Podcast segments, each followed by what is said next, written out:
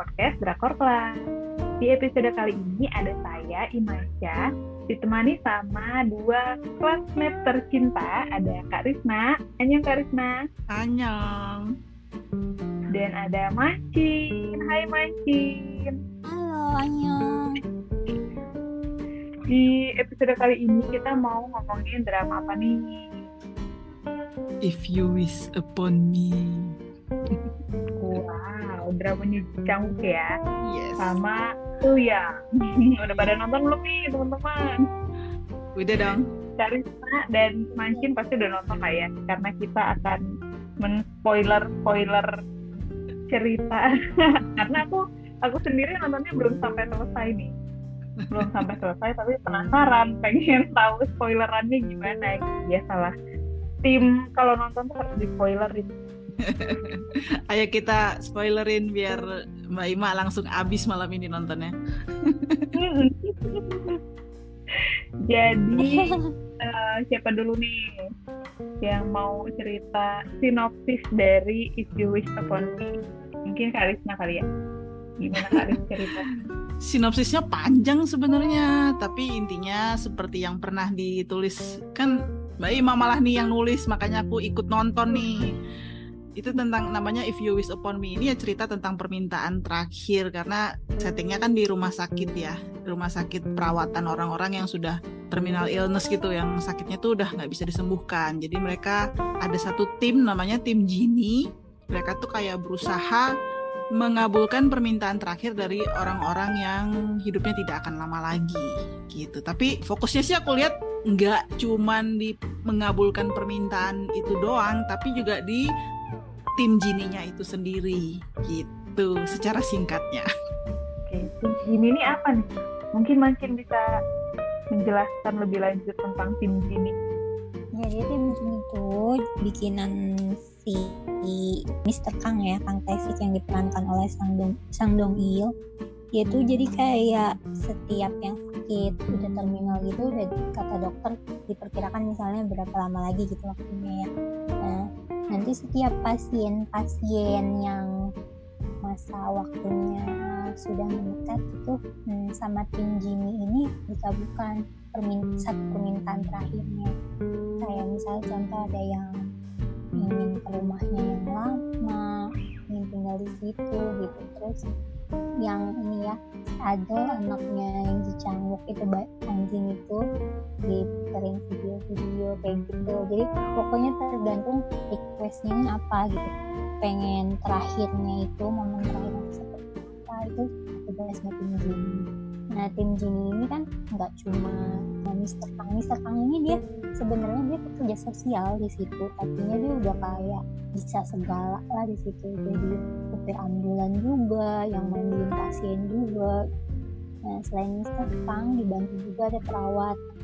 Ya namanya tuh So Yunju itu tuh nanti dikapelin sama sama Ji Changguknya di situ sama Pak Dokter. Pak Dokternya terus tiba-tiba di tengah-tengah kesel gitu sama tim Jini gara-gara dianggap membahayakan pasien. Jadi dia sempat mundur.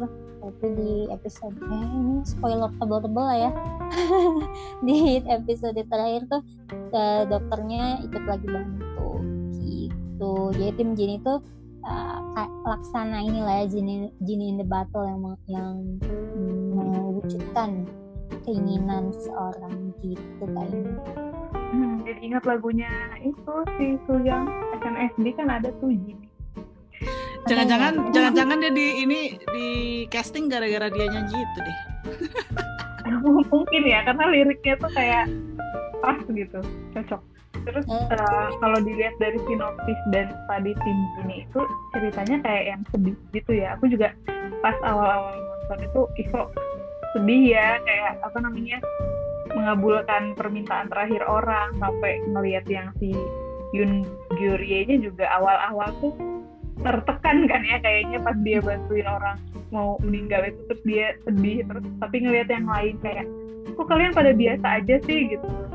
Mereka bilang ya gimana lagi ya mas? Kita tuh tiap hari atau tiap ini tuh memang menghadapi orang-orang yang seperti ini gitu kan aku juga tadinya yang nontonnya awal-awalnya tuh ih sedih ya gitu. Ini dramanya sedih nih. Tadinya nggak nggak pengen lanjut.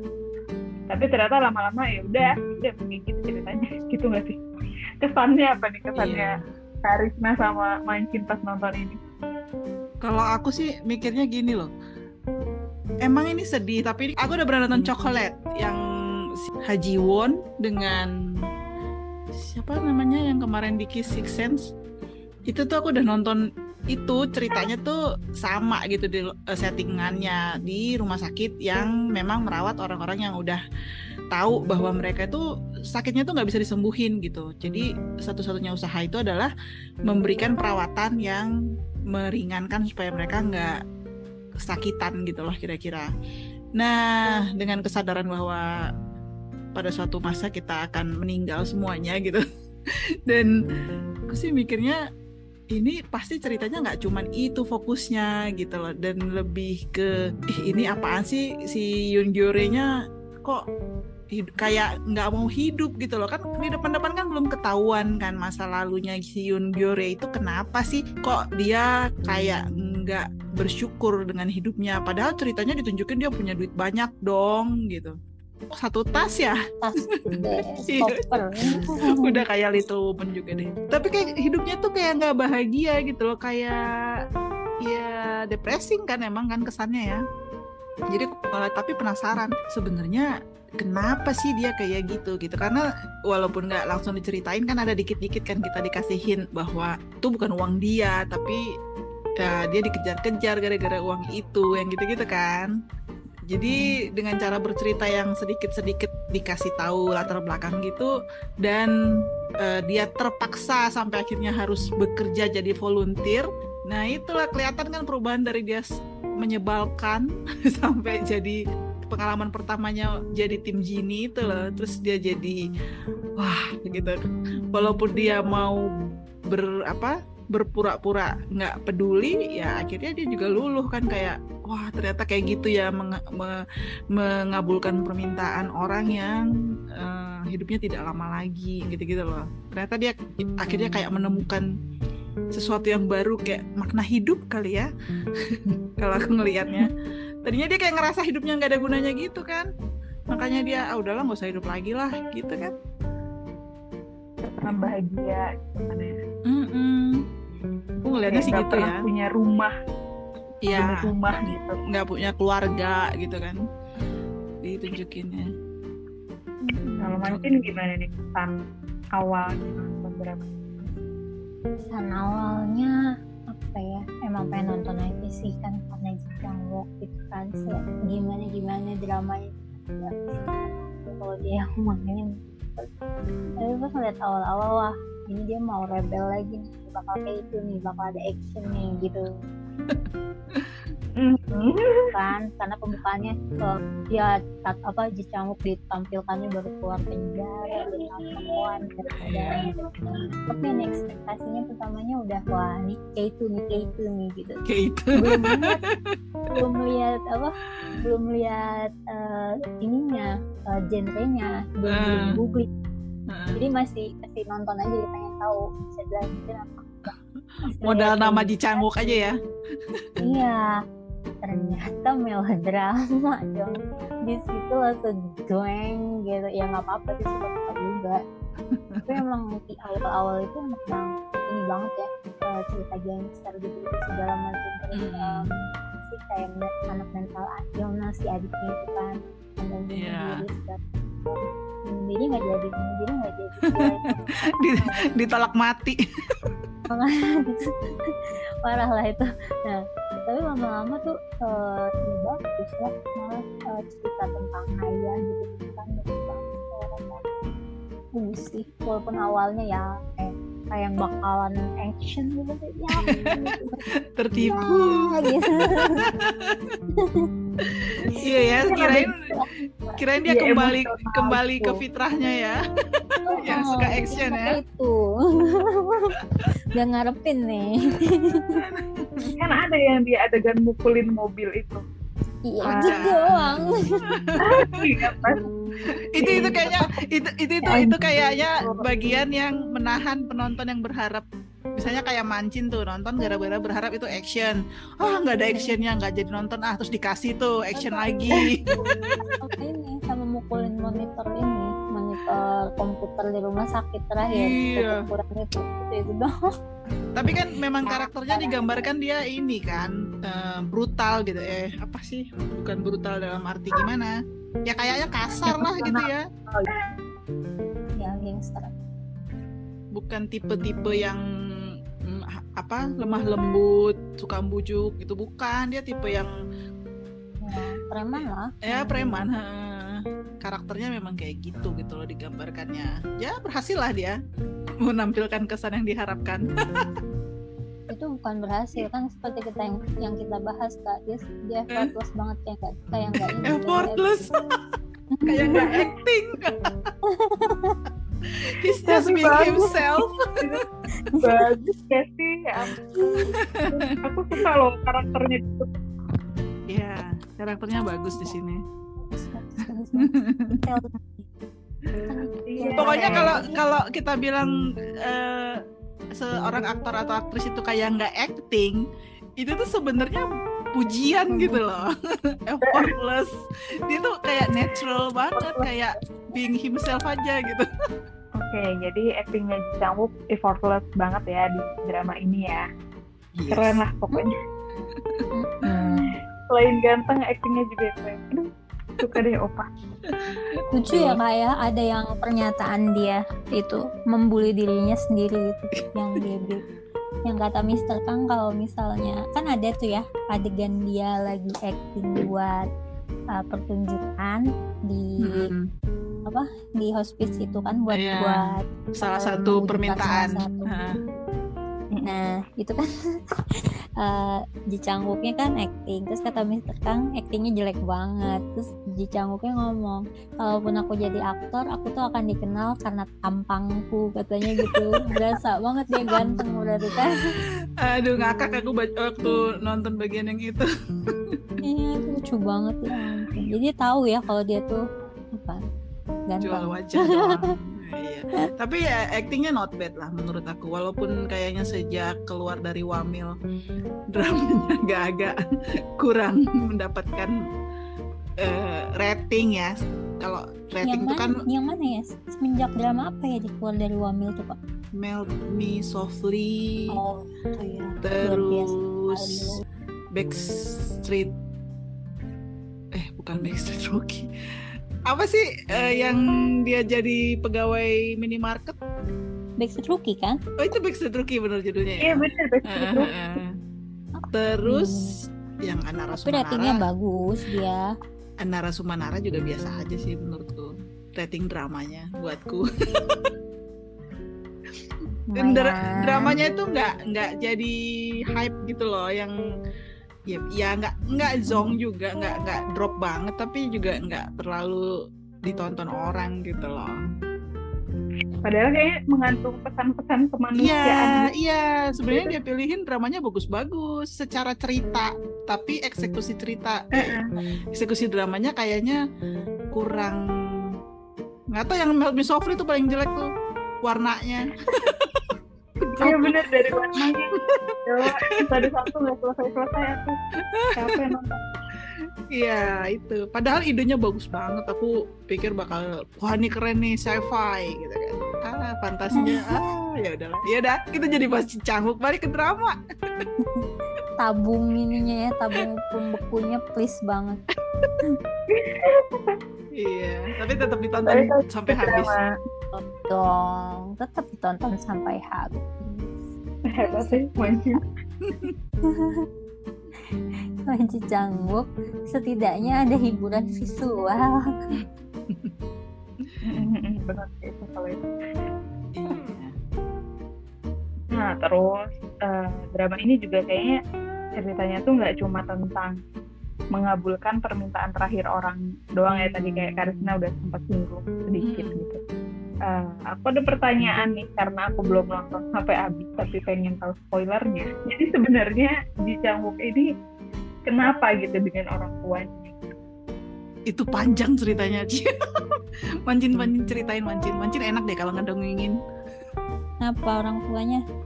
gitu si bapak kandungnya itu semi gangster kali ya. Dia tuh sebelumnya dia dia dia nggak nggak nggak ini nggak jelas gitu kerjaannya apa awal rentenir kan nah, jadi rentenir awalnya ya? Ya dari awal juga rentenir ha -ha.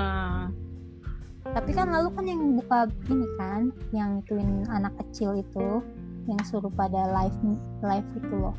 Iya jadi kalau aku nangkepnya ya um, bapaknya Ji Chang eh bapaknya Ji Chang bapaknya Yun Gyuri itu iya benar. Jangan bilang bapak Ji Chang iya, bapaknya Yun Gyuri itu uh, intinya dia sangat menyukai uang gitu ya. Terus kan dia si kalau si Mister Kangnya kan tadinya pengusaha restoran ya terus dia mempengaruhi gitu. iya mem mempengaruhi si Mister Kang supaya eh lu invest invest lu bikinnya jadi kayak bikin tempat karaoke gitu loh tempat karaoke nya tapi lama-lama kayak ngejual orang juga gitu loh nge apa yang penghibur-penghibur gitu gitu loh terus si Mister Kangnya tuh kayak agak dijebak sih kalau menurut aku dipinjemin duit. Terus si Mister Kangnya ini ini jadi sekalian cerita Mister Kang ya. Usahanya berhasil kan agak mabuk ya dan dia lupa gitu dengan tujuan awal gitu. Jadi mulai ikut rakus juga di atas pengaruh dari bapaknya si Yun Gyore gitu loh kulihatnya terus jadi berhutang lah gitu. Terus tapi dia si Mister Kang itu akhirnya sadar waktu istri dan anaknya meninggal jadi dia kayak mau berhenti lah dari usaha itu gitu loh. Tapi nggak dikasih karena kan dia udah terlilit hutang gitu. Makanya dia dikejar-kejar tuh sama gangster yang juga satu klub lah satu grup lah sama bapaknya Yun Gyore gitu. Bapaknya Yun Gyore itu lebih bos lagi dari si mafia yang ngejar-ngejar Yun Gyore kan? Iya itu kan yang apa si yang punya jadi kan si mafia itu yang sekarang ngurus usahanya Mr. Kang dan bapaknya Yun Gyure yang dulu. Iya. Dulu iya. kan dia kan cuma cuma karaoke gitu kan. Terus kan akhirnya yang di hotel itu yang si anak kecil anak bikin-bikin video-video itu uh, kan streaming streaming gitu streaming tak nah. pantas nah. gitulah susah mendeskripsikannya nah, tapi nggak pantas aja baju gitu buka baju uh, mereka nyari-nyari nah, subscriber kan gitu yang yang ngelola sekarang itu adalah anak angkat yang ditemukan si uh, Mr. Yun, si bapaknya Yun Dure itu diketemukan di penjara jadi diangkat anak nah, iya. nah, yang ngurus itu yang ngejar-ngejar si Yun Dure yang uh, yang jadi bosnya malah dia gitu iya. Nah, kalau si kalau kenapa? Balik lagi nih. Iya. Pertanyaannya yeah. kan kenapa sama orang tuanya? Kenapa sama orang tuanya? Jadi tuh awalnya tuh si Yun Yure ini kan sering dipukulin sama bapaknya. Sampai dicap pakai ini dong, pakai strikaan. Hmm, ini ngeri banget ya. Nah, terus suatu suatu saat si Mr. Pang datang ke rumah terus bilang Yun Yure kalau mau hidup pergi aja suruh kabur. Beneran kabur masuk panti asuhan. Jadi sebenarnya eh, nggak uh, dibuang sama bapaknya hmm, tapi ya, emang nggak dicariin. Emang yeah. lo dicariin tapi ya udah gitu kan. Dia emang kabur gak kabur sendiri. Sampai akhirnya dia hidup sendiri bareng sama si cewek itu. Si anak cewek adalah Jun Kyung habis ini yang ya, nah, itu kan yang cewek yang ngejar oh, iya, obses sama dia kan? Ajun, uh. Ajun Kyung ya. Nah terus yang Jure ini akhirnya terlibat yang namanya hubungan toxic relationship ya sama si Jun Kyung ini.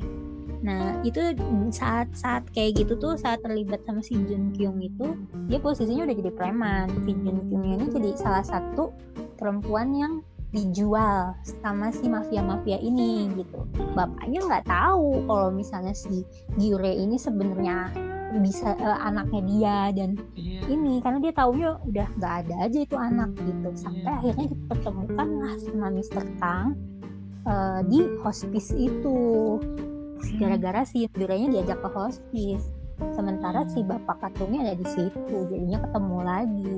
Tadinya nggak tahu. Itu yang ada di lantai empat itu jadi iya. eh, lantai eh tapi ya, ya sebenarnya ya eh, Mister Kang nggak aku aku mau bilang ya Mister Kang kan nggak tahu bapaknya Yun Gyori ada di situ loh Oh iya, Dia- tahu dia ya, justru dia ya ngerasa- si suster ya. kalau aku ngelihatnya gini si Mr. Kang itu tahu latar belakangnya Yun Gyore itu siapa. Dia tahu bapaknya siapa gitu kan bapaknya si Yun Gyore itu siapa gitu ya. Dan dia kasihan gitu loh ngelihat kehidupannya Yun Gyore itu. Jadi dia dia tahu ini pasti gara-gara bapaknya. Karena kan dia pernah lihat waktu kecil si eh, Yun Gyore-nya diperlakukannya nggak baik sama bapaknya gitu jadi dia kayak pengen bukan mengadopsi sih tapi kayak kedua. ya kayak memberikan kasih sayang se- seorang ayah gitu loh karena dia tahu pasti si Yun Gyore ini nggak pernah merasakan kasih sayang seorang ayah gitu dan toh kan si Mr. Kang sendiri kan kehilangan, Kehilangan anak kan Heeh. Hmm. jadi dia kayak ngerasa ya udah gue juga punya perasaan sebagai seorang ayah gitulah kalau aku melihat kalau masalah bapaknya adalah bapaknya Yun Gyore adalah yang di lantai 4 itu itu lain lagi ceritanya yang tahu itu Hmm. bahkan si suster Yun Suster sama si Gyore. yang meninggal itu ya.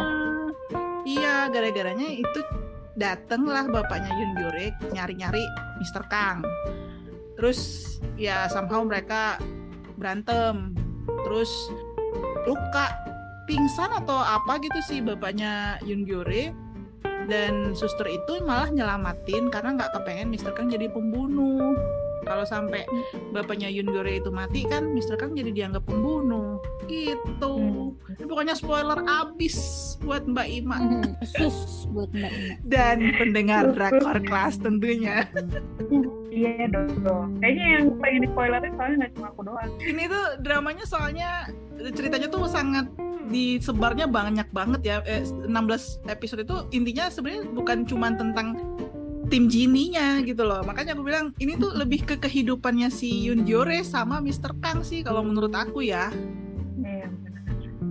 Lalu kita masuk ke scene yang berkesan nih, yang ngena banget gitu loh. Ada nggak? pasti ada sebentar tapi Bunda lagi masuk nih Ayo kita kedatangan. Bunda mau ikut Classmate ngobrol baru. nih Hanya Bunda. Kak Bunda? Hai Bunda. Hai. Aduh, Halo Bunda. halo juga. Ayo Bunda dengerin sisanya nanti Bunda nonton deh pakai voucher view yang dibagi-bagiin sama Drakor Pass. Bener loh, jangan Iya lupa. kita lagi bagi voucher ya. Heeh. Jangan lupa nih pada ikutan nih ya dengerin. Asik, Iya. asik, asik. Denger aja. Sok, sok, sok, sok. Oke, Bunda dengerin aja nih. Oke. Kalau aku apa ya? Kalau aku yang berkesan mungkin ya udah pasti pas pertama tuh yang pas Adel meninggal, pas ku- eh kucing kan anjingnya meninggal. Itu tuh mewek sih aku mewek di pertama. Sedih aja gitu walaupun yang meninggal anjing yang nggak- anak anjing gitu. Tapi ya sedih aja gitu. Terus yang kedua eh soal itu saya ini spoiler keras-keras nih Kak Ima mau nonton episode 16 bawa tisunya rada banyak deh pokoknya. Episode 16 nih agak hardcore sedihnya sih.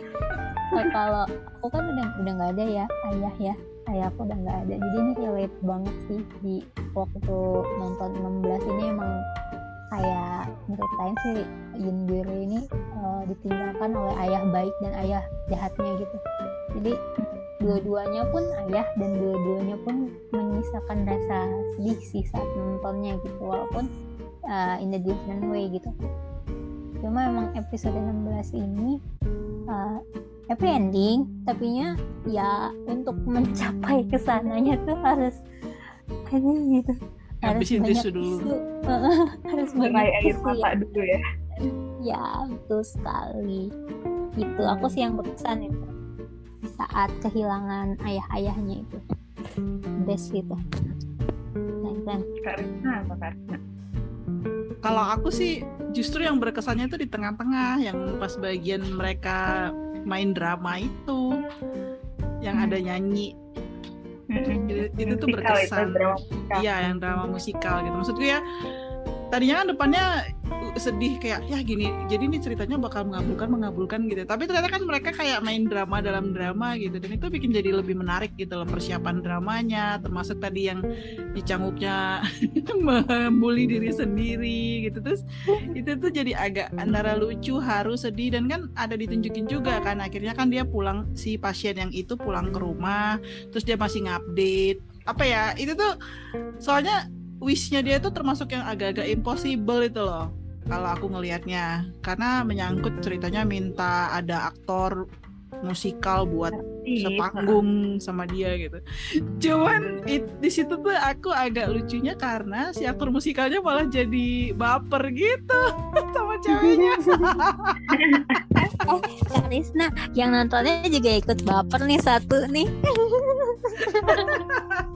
Karisna sempet nge-ship gitu ah ya bener Iya, apa sih maksud aku lucu aja gitu ngelihatnya. Tadinya kan dia menolak tuh. Apaan sih susah banget kan tadinya kan dia aktor yang agak sombong gitu lah kalau aku ngelihatnya. Iya iya benar. Terus dia dikirimin foto waktu si pasiennya ini masih cantik gitu kan. Terus dia kayak kayak kemakan kan. Terus dia datang tapi juga awalnya dia masih kayak, "Hah, ini, ini orangnya." gitu kan masih agak nyepelein kan. Terus begitu kayaknya begitu nyanyi ya kayaknya dia langsung kayak yang bling bling bling bling bling gitu. kayak kena batunya aku, Terpesona. Heeh, aku tuh seneng aja gitu ada cerita yang itu kan agak beda ya dengan garis besar ceritanya secara keseluruhan gitu itu menurutku jadi bisa bahkan kalau ada yang mau bikin spin offnya mungkin bisa laku sih itu ya selain itu ya kan? Ya itu sel- terbukti. selain itu ya episode 16 pastinya gitu. Bahkan ya ini drama tuh ada romansnya sebenarnya kan antara Yoon Gyore sama si Suster So kan. Tapi itu tuh masih gimana ya menurut aku ya nggak sampai bikin Nggak baper. gimana dong? Tapi yang episode 16 ini kan ada kan yang dia di makam mamanya ya dibawa eh, ke makam mamanya. Itu tuh twist banget ya si Iya. si Giorgio itu? Dia kan yang apa ngegambar mukanya mereka berdua Iya, iya, iya. terus bilang bisa nggak nih kita ngelihat foto ini pas kita udah tua nanti? Itu sweet banget. Iya makanya eh, di situ di situ lagi Canguk keluar gombalnya gitu kan. Iya iya benar. Masih gemes gitu sisanya kan dia nggak begitu apa ya nggak kelihatan bucin kan gitu. Digambarkannya karakternya kan ya itu karakter yang eh, preman doang yang banyak ditunjukin. Tapi pas terlalu udah sibuk buat mikirin percintaan dia. Ke belakang ke belakang baru mulai itu dia bucinnya keluar tuh gitu. Makanya pas di depan ada scene yang eh, drama itu. Plus kan di situ titik awal mulai ada romance antara Yoon Gyore sama si Suster So gitu kan. Jadi itu cukup ya buat aku sih cukup berkesan sih episode itu. Itu soalnya kalau nggak ada itu mungkin bisa drop ya. Tapi ratingnya sih parah sih. Kalau kata aku tuh yang bikin rating ya banyak saingan sih drama lain. Sama yang ini tuh dianggap menyedihkan orang nggak suka yang sedih-sedih. Ya berat gitu ya kayak di sana tuh dramanya berat. Padahal nggak berat sih. Enggak lebih berat yang mana deh lebih berat yang lain. Ya macam Big Mouth gitu-gitu kan lebih aduh lebih itu pusing itu bukan berat itu nggak tahu ya aku nggak nonton. Tapi kalau dari kalau dari obrolan teman-teman yang lain tuh kayaknya butuh konsentrasi tinggi ya which is nggak genre kulah kalau Mbak Ima sepanjang yang udah ditonton ada nggak yang scene yang berkesannya? Ya itu tadi. Ya itu tadi kayak aku bilangin yang di yang di makam mamanya makam itu itu kan udah nonton ya episode 16 tapi baru setengahnya doang. Terus satu lagi yang pas yaitu yang anjingnya meninggal. Meninggal. Mati. Anjingnya mati itu. Itu tuh kayak kerasa banget emosinya. Bener-bener sedih banget itu kayaknya kan ngelihat video anjingnya lari-lari bareng di pantai. Itu sedih banget. Iya itu itu sebenarnya dia. sedih sih tapi aku sedih. Tapi maksudku mungkin karena aku nggak punya pet ya nggak punya binatang peliharaan kali ya. Jadi biasa aja sih cuma dapet gitu loh kak. Ya iya buat aku ya. Nangisnya dia terus ekspresi sedihnya yang mendalam sih lah. Itu yang dia sampai mukulin mobil. yang sampai Iya. mukulin mobil buat itu kan. Ya maksudku emang lucu sih jadinya preman tapi apa kayak gaya Rambo hati Rinto kan gitu kan. Preman tapi giliran urusan anjing yang kecil yang lucu dia sampai segitunya gitu loh di terakhir juga dia bikin tato anjingnya itu kan buat Iya, di nutupin bekas luka apa? Setrika bekas iya setrika. bekas setrikanya aku bisa relate sih kalau misalnya yang itu kenapa makanya aku salah satu yang favorit karena aku tuh punya kucing yang benar-benar disayang gitu yang tidur bareng segala macam. Terus pas Hmm. meninggal mati pas mati itu emang ya udah kayak family yang ditinggalin keluarga gitu. Mungkin di situ kayak gitu gitu. Mungkin uh, pewacanaan si kesedihannya. Si Iya, kan- di situ si eh, Yun Bin di situ adalah karena hilang keluarga gitu. Iya. Jadi Iya, dan dia kan nggak- nggak ngerasa punya keluarga kan, gitu. karena dia nggak punya keluarga maksudnya- dia ya keluarga. Heeh. jadi mungkin gitu anjingnya itu tadinya keluarganya sebelum dia ketemu tim Genie gitu kan. Setelah itu tim Genie lah jadi keluarganya gitu jadi memang itu ceritanya antara tim Genie terus juga Gyuri yang mencari keluarga terus juga cerita orang tua jahat gara-gara uang itu itu nggak mau diceritain tuh kenapa si adik mau kita spoileran Namanya juga Jun nggak? Kyung. si Jun Kyungnya ha? Iya, dia tuh punya punya adik asuhan. Tuh dia tuh sebenarnya Jendire tuh tulus gitu ya nyayangin dia sebagai adik karena sama-sama di panti asuhan. Tapi si si cewek ini malah jadi kayak minta lebih gitu. Dia malah pengennya nikah sama Jendire jadi bener-bener ya apa eh, di pikiran dia yang namanya keluarga itu tidak hanya kakak sebagai kakak tapi ya Iya. sebagai ayah sebagai ibu sebagai uh, suami dan bagi bagi dia itu baru keluarga pengen pengen diri itu uh, buat dia tuh seperti itu gitu. dan uh, Iya, ya proper posesifnya gitu ya. posesif banget. Mm-mm. oh ya posesifnya posesif parah gitu. Dan tapi si dirinya nggak mau ninggalin awalnya karena ya dia merasanya ya dia juga sayang sama si anak ini gitu si cewek ini. Dan kalau misalnya dipikirin bunuh diri lagi bunuh diri lagi. Walaupun nggak mati-matian. Nah ancamannya bunuh diri mulu tapi dia, dia selalu selalu berhasil loh bunuh dirinya sebenarnya. Iya. Nggak? Loh iya loh dia motongnya tuh beneran motong dia loncat Iya. beneran loncat. Iya digambarkannya gitu. Gagal ditolak Tapi mati. beneran dia tuh sebenarnya berhasil tapi nya tidak ini di tidak di ACC jalannya masih ada. Nggak boleh mati dulu loh. Belum boleh mati dulu nanti udahan nah untungnya kan ketemu sama Soyeonju kan ya si Changwook yang ingin yang baik hati banget sih kalau aku tuh di sini. Emang ada ya cewek kayak gini-gini banget gitu pada gitu. kan dia suster dong pasti dia punya hati yang lembut dan merawat. terus kan aku merawat tapi belum tentu kayak gitu. Ini tuh soalnya ya legowo itu luar biasa dong. Tahu dong berarti kan dia kalau misalnya si Yunjuri sama si sama si Jun Kyung ini udah segala macam bareng gitu selama ini ya kan. Nah, tapi malah disayang si Jun malah dilindungi malah dibantu gitu kan. Walaupun awalnya digebukin dulu ya.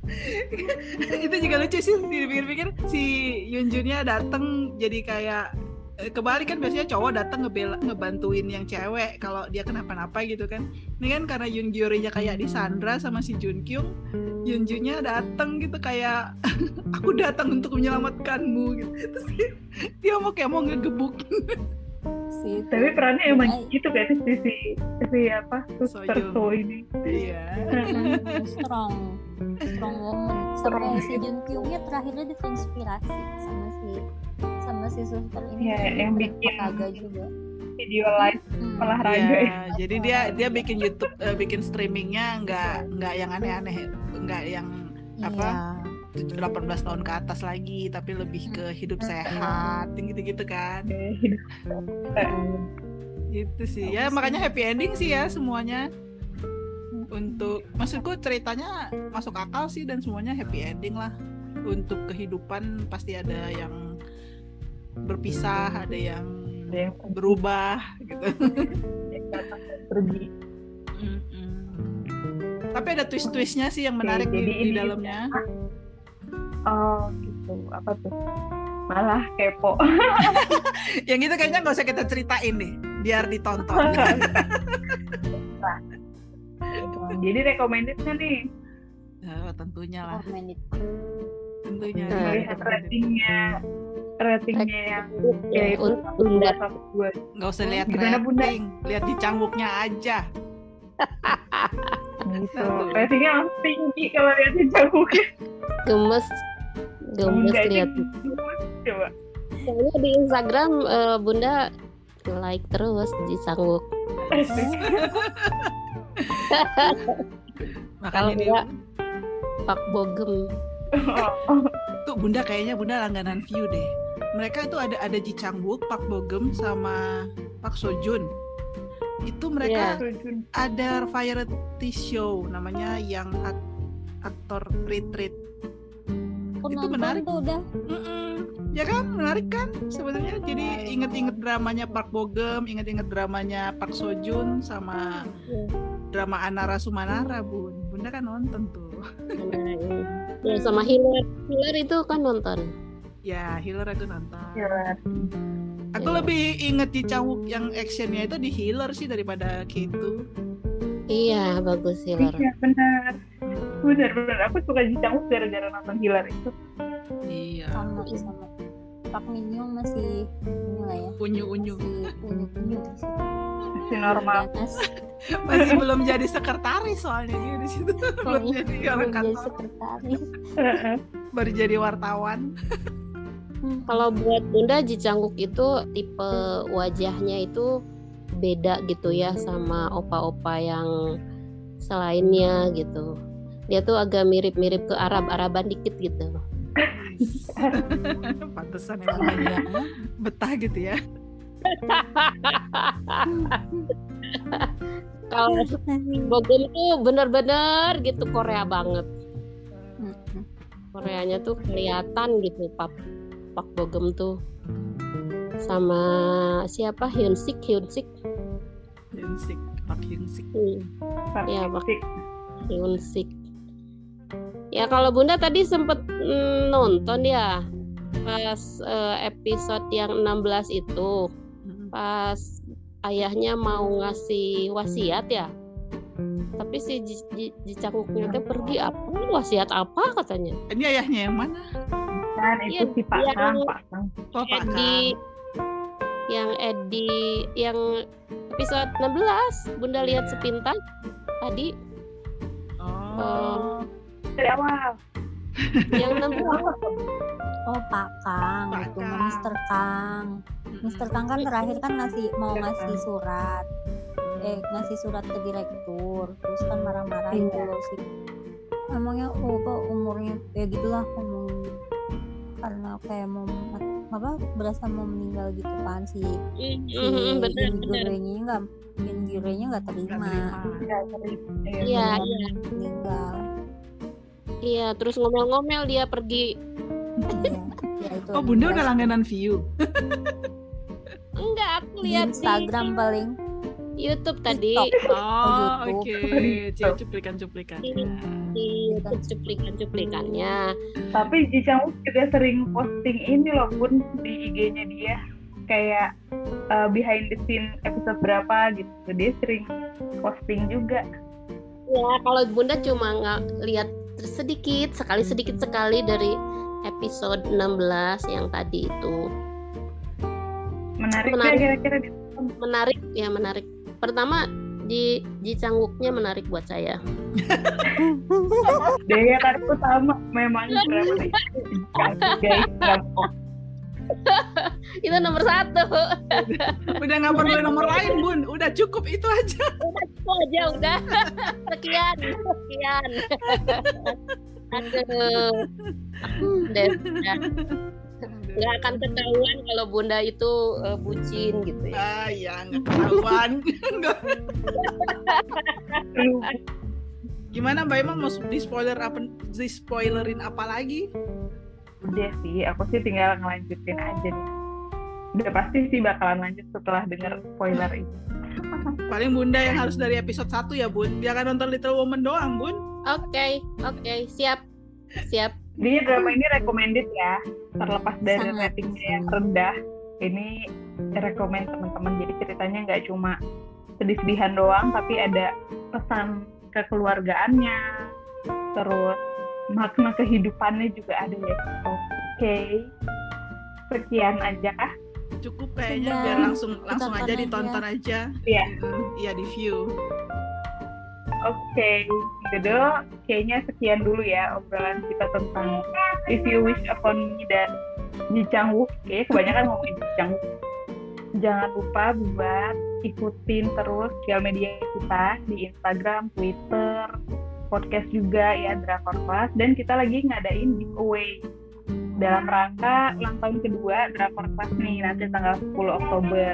Untuk syarat dan ketentuannya lihat sendiri di Instagram dan media sosial kita yang lain ya. Yes. Dan kalau ada yang mau kirim-kirim tulisan, boleh banget kirim ke email drakorclass@gmail.com. Yes. Oke, okay, sekian Kak Risna, Mancin dan Bunda. Makasih Dadah. udah ngobrol-ngobrol uh, bareng hari ini. Uh, see you on the next podcast. Bye bye. Bye bye. Annyeong. Makasih juga semuanya.